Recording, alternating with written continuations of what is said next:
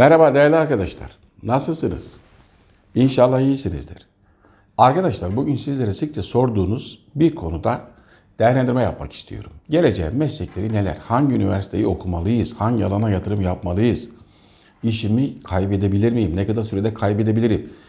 Dünyada söylenen, bahsedilen değişiklikler ne kadar sürede gerçekleşir? Nasıl değişiklik olur? Bu konularda size bahsetmek istiyorum.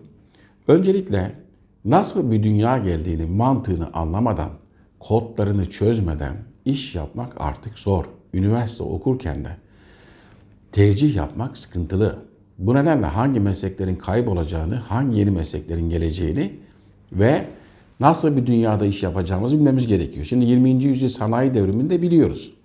Yani bir alanda fabrika kurmak isteyen kişi ne yapacağını bilir, şirketini kurar gider, boşluğu yakalar, ham maddeyi nereden alacağını bilir, uygun personeli işe alır, üretimini yapar, pazarlamayı yapar, geçer. Ama sanayi, 4. sanayi devriminde böyle değil.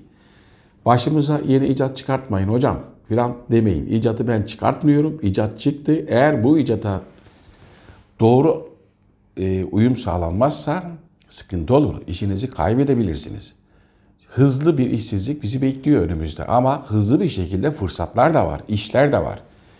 Avrupa Birliği'nin e, açıklamalarına göre son 10 yılda 2 milyon yeni iş kolu oldu. Gelecek 10 yılda da 1.7 milyon yeni iş kolu olacak diyor. Nedir bu iş kolları diye baktığımda biraz sonra size bahsedeceğim. Aslında dijital dünyanın alt bileşenleri her meslek kendi altında kollarına ayrılıyor. Buna yönelik tüm dünyadaki ülkeler eğitimini yeniden reorganize edecek. Nedir 4. sanayi devrimi? Yani sanayi devrimleri sıralanırken buhar devrimi, elektrik devrimi, bilgisayar devrimi şimdi de robot devrimi yani otonom üretim kendi kendine. Bunun anlamı ne? Fabrikalarda artık işçiye gerek kalmayacak. Robotlar iş hayatına çok hızlı bir şekilde girecek. Hizmet ve servis alanlarına girecek. Call center'lardan tutun da temizlik görevlerine kadar, danışma görevlerine kadar yerini robotlar alacak. Ee, bu bizim ülke için risk. Yani Avrupa, Japonya, Çin, Amerika uzun süredir bu süreci hazırlanıyor. Onlar için de risk ama daha hazırlıklı haldeler. Çünkü yapay zeka çalışmalarında birinci sırada Çin var, ikinci sırada Amerika var. Ee, üçüncü sırada Avrupa ülkeleri var, Almanya var. Ee, bizim de buna yönelik neler yapmamız gerektiğini gördüğüm kadarıyla YÖK, Odalar Birliği, Cumhurbaşkanlığı bir araya gelerekten ilk geçen yıl ilk buna yönelik bir çalıştay yaptılar. Üniversitelerimizde de hızlı bir şekilde 4. sanayi devrimine dijital dünyaya yönelik yeni eğitim e, alanları açılıyor, oluşturuluyor. Mevcut eğitim yeniden düzenleniyor. Amerika'da MIT diye bir üniversite var. Dijital dönüşüm, 4. sanayi devrimi endeksli eğitim için 1 milyar dolar bütçe ayırıyor. Sadece bilgisayar alanında 50 yeni akademik pozisyon açıyor. Yani e, bu, bu bunun anlamı şu arkadaşlar. E, her meslek kendi alt dallarına yönelik dijital olaraktan kendini, içeriğini, eğitim şeklini yeniden tanım, tanımlam, tamamlamalı, tanımlamalı. Sizlere dünkü videoda eğitimde operasyon başlığında da bir video çekmiştim. O videoda eğitimdeki değişiklikten bahsettim. Eğitimdeki değişiklik aynı zamanda iş hayatındaki değişiklik demektir. Çünkü iş hayatına giren insanlar belli bir eğitim sonucu giriyor.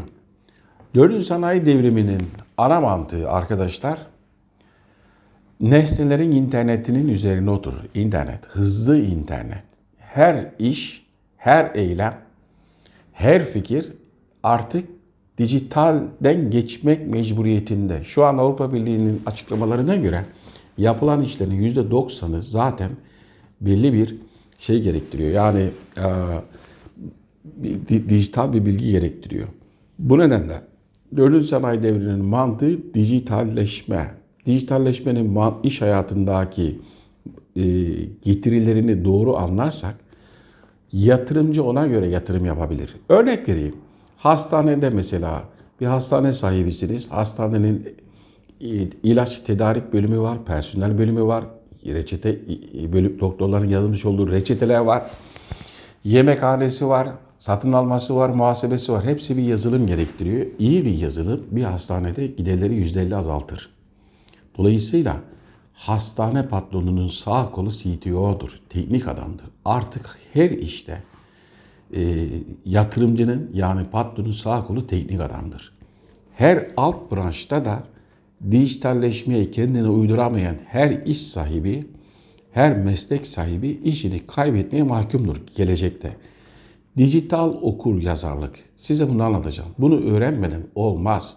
Bir arkadaşımla bugün telefonda konuşurken dedi ki dedem babama anlatmış. Bir gecede alimken cahil olduk demiş. Bunun anlamı ne?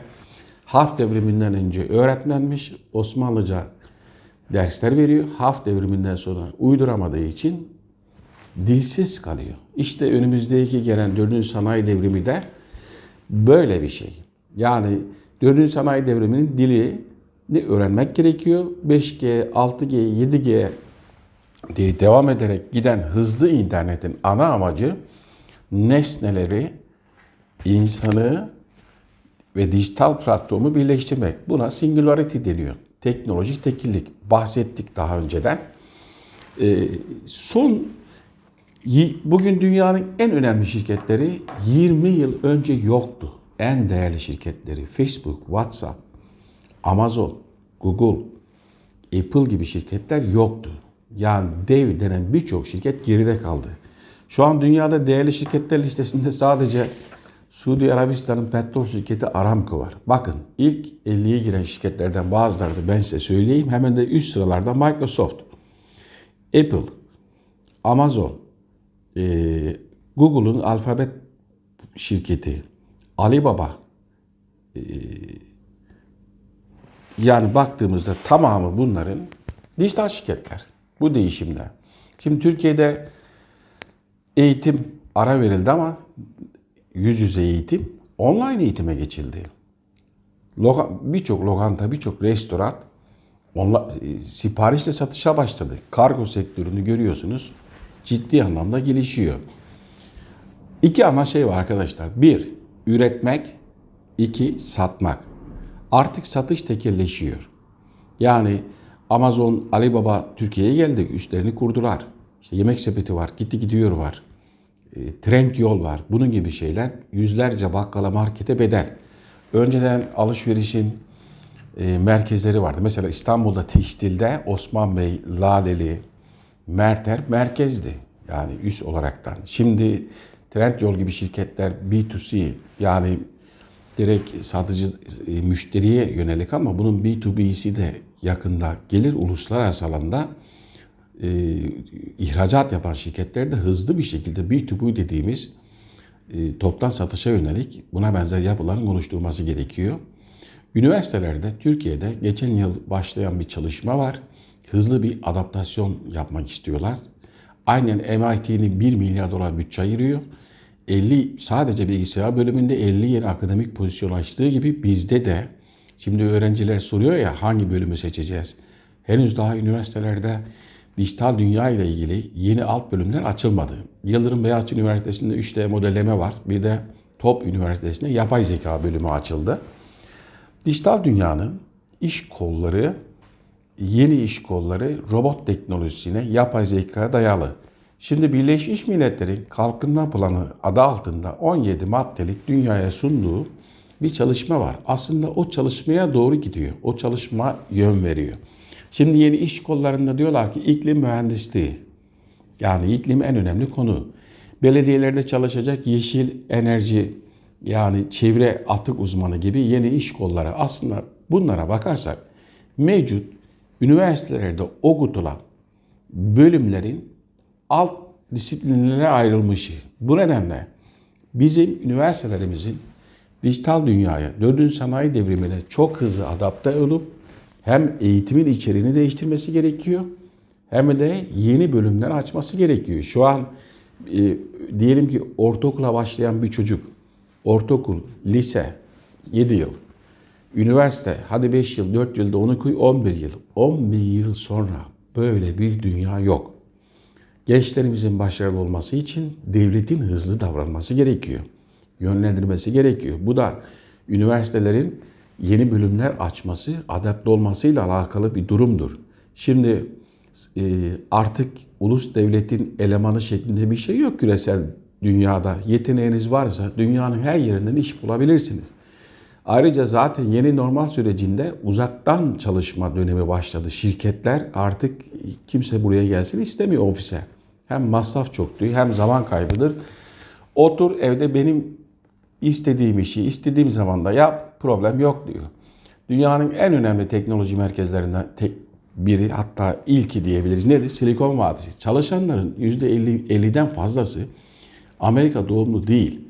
Şirketler dünyanın her tarafından yetenekli elemanları topluyor. O zaman üniversiteyi bitirdiniz ama iş bulamıyorsunuz. İş sahibi arkadaşlarla konuştuğumuzda da onlar da eleman bulamıyorlar. Yetenek yani üniversite bitiriyor ama bu eleman PowerPoint sunumu bile hazırlayamıyor. Yani benim işime yaramıyor diyor. Almanya'da çok ciddi alt meslek kolları var 1500 civarında. Bizde 50 civarında. Yani yine iş gelip devlete düşüyor. Üniversite mezun olup da işsiz olan e, gençlerimizin de bir an önce kurslarla bir sürü kurs var. Bir birçok dijital okul yazarlık temel teknolojileri kullanması gerekiyor. Çünkü siz de iş kursanız artık diploması var diye kimse kimseyi işe almaz. Üniversite kavramı değişiyor. Uzaktan eğitim değişiyor. Artık her ömür boyu bir eğitim alanı gibi öğretmen kavramından bahsettik. Artık uygulamalar öğretici noktasında.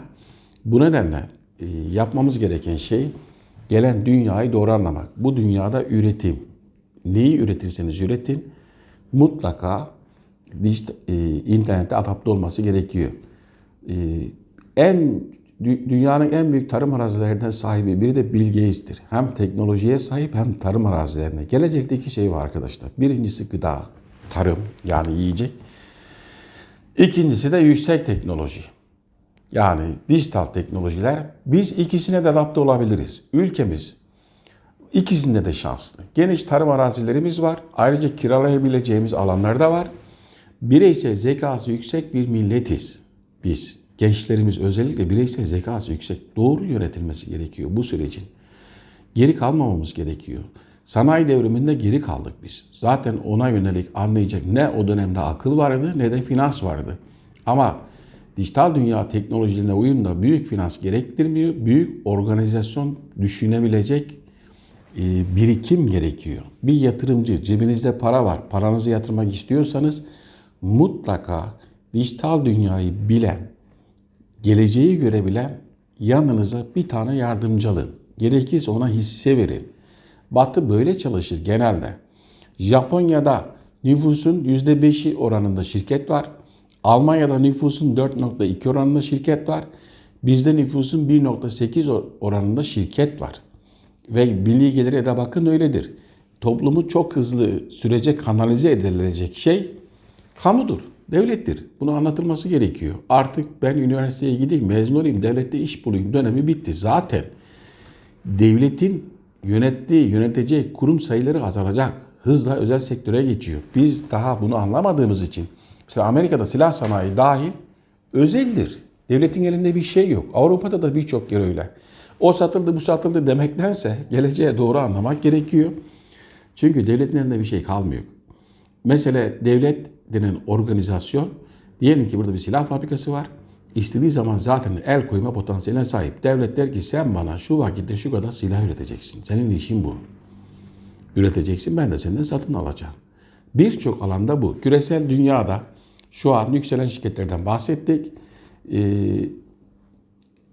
birinci derecede yükselenler satış organizasyonları. İşte Airbnb oteli yok, en büyük otel zinciri. Ee, Uber taksisi yok. En büyük taksi zinciri. Diğer şirketlere bakalım. Dijital şirketlere. Bir fikir, küçük bir fikir, büyük para gerektirmiyor genelde yatırımlarda. Anadolu'da da gördüğüm kadarıyla birçok kişi e-ticaretten yerel ürünleri satma peşinde şu an. Ben bu ürünü nasıl satabilirim? Orada da dikkat edeceğiniz İstanbul'da diyelim bir tekstil satmak istiyorsanız siz toptan Osman Bey'de gidebilir yer kiralasın, hava parasını verirsiniz ya da Laleli'de. Çünkü orada müşteri hazır. Daha güzel bina diye gidip de Beylikdüzü'nde ya da Sarıyer'de 5 katlı bina tutup içinde lüks döşediğinizde orada müşteri yok. E-ticaret noktasında da kendi sayfanızı açın ama aynı zamanda büyüklerin içerisinde mutlaka yer alın. Çünkü onlar ciddi bir altyapı var, lavha var, kargo noktasında ciddi anlaşmaları var. Ee, bir alışveriş merkezinin içinde yer almış gibi olacaksınız. Diyelim büyük AVM'lere gidip paranız yok, mağaza açamam- açamıyorsunuz ama internette bunu açabilirsiniz. Herkese fırsat var. Üretim Türkiye'de. Üretimin sanayi üretimi ayrı, tarımsal üretim ayrı. Şimdi yeni teknolojilere baktığımızda genetik teknoloji çok hızlı gelişecek. Artık dikey tarımcılık dediğimiz olay bir de yeraltı tarımcılığı gündeme gelecek. Başladı bu. E, protein noktasında zaten sıkça anlattığımız gibi yapay ete doğru yönlendiriliyor. Birleşmiş Milletler insanları bedeni de ineklerin yani normal et, e, hayvansal etleri e, tüketmenin dünya için zararlı olduğunu sürekli söylüyorlar. Sera etkisi yapıyorlar. Dünyanın ısınmasına neden oldu diyorlar. Bunun başka nedenleri var. Sizlere anlatmıştım. Yapay et gündeme girecek. Solar protein yani soya proteini etten kaynaklı değil de ayrıca bir de solar protein kavramı 2021'in sonunda 2022'de gündeme gelecek hızlı bir şekilde gıda olaraktan. E, bilgisayar noktasında kuantum bilgisayarlar var, nanoteknoloji var, uzay teknolojileri var. E, artık ulaşıma baktığımızda bu dünyada sürücüsüz arabalar. Şu an dünyanın birinci sıradaki zengini Elon Musk'tır. Bunun en büyük projesi Çin'de ürettiği Tesla sürücüsü arabalar şimdi şarj istasyonları her tarafta ye- yer alacak. Gittiğimizde benzin koyuyoruz ya benzine gerek yok. Gidip arabanızı şarj edeceksiniz. Uzak mı geliyor? Yok çok uzak değil. Önümüzdeki 5 yılda bunların çoğu olup bitecek. Hızlı bir şekilde bu değişim. Bunun sosyolojisi, bunun insan hayatını nasıl etkileyeceği, bunun aileyi nasıl etkileyeceği, bunun devleti nasıl etkileyeceğini zaten değişik videolarda bahsediyorum. Onlara girmeden şu anlattığım şeyleri kafanızda bir birleştirin. Paranızı yanlış yere yatırım yapmayın. Ve mevcut yürüyen işinizi ister mobilya sektörü olsun, ister makine sektörü, ister ambalaj sektörü olsun, gelecekte sektörünüzün mutlaka dijital dünyaya adapte nasıl edilir diye şimdiden başlayın. Çok kısa sürede de bu işi bitirin. Çok hızlı gelecek çünkü bu olay. Dün bir örnek verdim. Siz kitap basıp satıyorsunuz ama 5 yıl içinde yok öyle bir şey. Yani e, artık o kadar çok eğitim kaynağı var ki uygulamalı, görselli. Şimdi e, artırılmış gerçeklik dediğimiz yine Elon Musk'ın Neuralinks projesi var. Beyne, hafızaya, bilgi aktarmaya yönelik ne kadar başarılı olur o da ayrı bir şey. E, sürücüsüz arabalara yönelik ve hava taksileri göreceğiz önümüzdeki dönemde. Şimdi ilk şeyini Japonya'da başladı ilk uygulamaları. Çok hızlı yayılacak bunlar. E, hayal ettiğimiz filmlerde görmüş olduğumuz dünyanın içine girdik. Şu anki kapanma, pandemide kapanmada hangi sektörler ciddi sıkıntıda? Hizmet sektörü. Hangi sektörler? Birçok alanda sanayi bölgelerindeki sektörler sıkıntıda. Ama dijital entegrasyonu olan herkes bu dönemde kazandı. Ee, üniversite hangi bölüm okuyacak derseniz arkadaşlar bilgisayar artık ölmeyecek bir şey. Dijital dünyanın ana şeyi bilgisayar, yazılım, software dediğimiz ve onun alt bileşenleri. Yani çocuğun iş sıkıntısı yok burada. Mutlaka. Tıp hiçbir zaman ölmez. Birçok iş kolu mesela avukatlık ölür mü diyor. Avukat da ölmez. Sadece avukatların asistanı robot olur. Çünkü Yargıtay'daki kararları bir avukat tarama için hepsini okuma zamanı belli. Ama bir yapay zeka yarın birçok programda olacak. Kararları karşılaştıracak. Dava ile ilgili verilere girdiğiniz avukatın önüne veriyi koyacak. Yani yapay zeka hayatımıza öyle hızlı giriyor ki insanın kısa sürede yapamadığı her şeyi önümüze koyuyor. Mesela Çin'de geçen yıl 5G üzerinden bir robot cerrah uzakta bir ameliyat denemesi yaptı, gördük. Tıptaki teknoloji çok ileri düzeyde olacak. Artık insanı tümden şeffaf görüntüleyebilen teknolojiler var. Yapay organ dönemine giriyoruz hızlı bir şekilde. Genetik şu RNA aşısı var ya mRNA aşısı. Onun temeli ve ilerisi yapay organ, genetik şifrelerin şu an hepsi çözülmedi ama kısmen çözülenler var. Ona yönelik hastalıkların yok edilmesi, kişisel kişinin kendi özel genetiğine yönelik tedavi dönemine giriyoruz. Yani geleneksel tıp vardı, modern tıp geldi. İlaçlarla hepimiz ciddi anlamda e, zarar da gördük. Tedavi olmamıza rağmen zarar görenimiz de çok. E, ekonomik olaraktan da çok modern tıp yerini dijital tıbba bıraktı. Artık dijital tıbbın bir sonraki aşaması da kişiye özel genetik, e, gen tedavisi dediğimiz genom projesi. Bu da son sürat gidiyor. E, artık çevreye zarar vermemek için yeni hü- hücrelerle yapılan çalışma sonucu masa şeklinde ağaç yetişecek. Kesmeyin diyor. Yetiştirdiği şey bu. Biraz şey gelebilir ama öyle. İklim noktasında dünya yeni bir döneme girdi. Bunu zaten NASA sıkça açıklıyor. İklim hareketlilikleri ciddi anlamda sıkıntılar ortaya çıkartabilir. Ee, iklim mühendisliği dediğimiz, çevre mühendisliği dediğimiz bunun e, topluma etkisine yönelik ülkelere çünkü iklim iklim hareketleri ülkelerdeki gıdayı belirler. Ülkelerdeki sosyolojiyi de belirler. İki gün önce İzmir'de e, dün hatta ne olduğunu gördük. Bir hortum çıktı. Yeniden sahilde bizim ülkemizde hortum yok. Ankara Polat'ta çıktı. Sadece dünya teknolojik olarak değil, iklim olarak da değişen bir döneme girdik. Ee, bu dünyada farklı farklı örnekler vererek ben size anlatıyorum ki bu dünyada önce devlet ki çalışmalara başladı hızlı bir şekilde öğrencinin dijital adaptasyonu sağlayacak şirketlere uygun eleman yetiştirmesi için bölümleri aynen e, MIT'de olduğu gibi alt isimlere ayıracak. Akademik camianın eğitilmesi lazım. Çünkü akademik aldıkları geçmiş formasyon şu anki şeye uymuyor. Eğitim konseptine uymuyor. Ve anne babanın bakışının değişmesi lazım. Bizim çocuğumuz mezun olsun da devlet de iş bulsun. Devlet buna say o dönem bitti. İstese de devlet sınırlı sayıda eleman alır. Bu eleman alımı da her geçen gün azalacak. Bu nedenle e, hangi meslekler önü açık dediğimizde hizmet sektöründe olmayan her mesleğin önü açık. İçeriği değişecek. Büyük şirketler zaten kendine lazım olan elemanda üniversiteye bakmayacak. Sen şu formasyona sahip misin? Bilgin var mı? Evden çalışarak sen bunu kendin geliştirebilirsin. Belli eğitimleri alarak da. Büyük önceden de o. Ben şu üniversite mezunuyum, bu üniversite mezunuyum. Ee, bitti onlar. Yetenekli misin, değil misin? Nereden mezun olursan ol. Yetenekliysen her yerde iş var. Kısacası ev kadınlarının evden iş hayatına katılma şansı da açıldı. Yani kendi ev becerilerini internette pekala satabilir. Böyle bir ortam var. Ee, köydeki herhangi biri yaşama illaki ticaret artık büyük şehirde değil. İnternette 7,5 milyon insan birbirine entegre. Ee, dünya genelinde ciddi bir ticaret potansiyeli var. Ee, nasıl ki önceden kooperatifler gidip işte Ege'de süt toplardı, Akdeniz'de et toplardı. Bunun gibi büyük e, online satış marketleri de e, gelecekte tedarikçilerini seçecek. Yani insanlar sürüm ürün aldığı gibi aynı zamanda el emeği olan ürünler de alacak. E, yani diyelim ki siz bir şey ürettiniz. Önemli bir şey kullanılabilir. insanların zevklerine hitap ediyor. Süs eşyası da olabilir. Ama bunun için gidip bir mağaza açamazsınız. Gideri yüksek. Bir şirket kuramazsınız. Ama bunu gidip bir satış noktasında satabilirsiniz. Toplumun her alanında yeni fırsatlar var, yeni riskler var. Bu genel bir giriş. Videoları uzun tutmak istemiyorum.